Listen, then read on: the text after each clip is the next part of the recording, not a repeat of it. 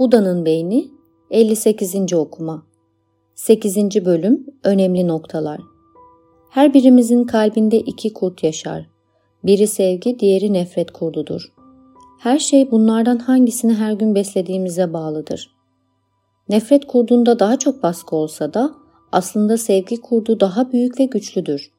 Onun milyonlarca yıllık gelişimi de beynin evrimindeki başlıca faktör olmuştur.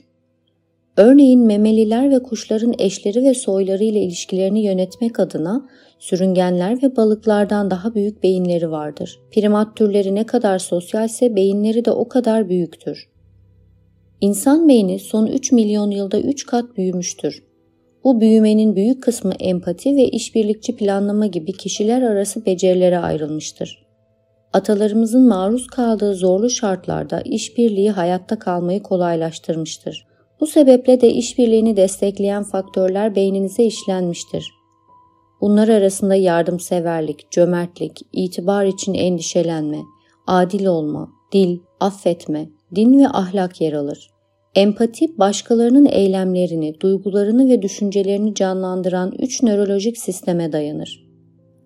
Beynin boyutu büyüdükçe, yeni doğan insanların beyni geliştirmek ve eğitmek için daha uzun çocukluk dönemine ihtiyaçları olmuştur. Çocukluk uzadıkça da bir çocuğu büyütmek için koca bir köy gerektiğinden atalarımızın ebeveynler, çocuklar ve grubun diğer üyeleri arasında bağlılık geliştirmek üzere yeni yollar bulmaları gerekti.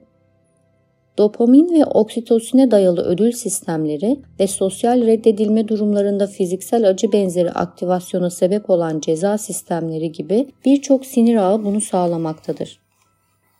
Bu sırada nefret kurdu da evrim geçirmiştir. Avcı toplayıcı gruplar birbirleriyle sık sık son derece ölümcül çatışmalara girerlerdi. Grup içi işbirliği, gruplar arası saldırıları daha başarılı kılardı. Bu saldırıların ödülleri yiyecek, eş, hayatta kalma gibi grup içi işbirliğini teşvik ediyordu. İşbirliği ve saldırganlık, sevgi ve nefret sinerjik biçimde bir arada gelişmiştir. Becerileri ve eğilimleri bugün hala içimizdedir. Nefret kurduğu biz çemberini o denli daraltır ki bazen içeride yalnızca kişinin kendi benliği kalır. Beyin sürekli olarak biz ve onları kategorize eder. Sonra da otomatik olarak bizi tercih ederek onları değersizleştirir. İşin ironik yanı bazen nefret kurdunun kendisi de biz çemberinin dışında kalır. Ancak nefret kurdunu öldürmek mümkün değildir ve onu inkar etmek yalnızca gölgeler içinde daha da büyümesine sebep olur. Nefret kurdunun farkına varmalı ve sevgi kurdunun gücünün kıymetini bilmeliyiz. Sonra da birini kısıtlayıp diğerini beslemeliyiz.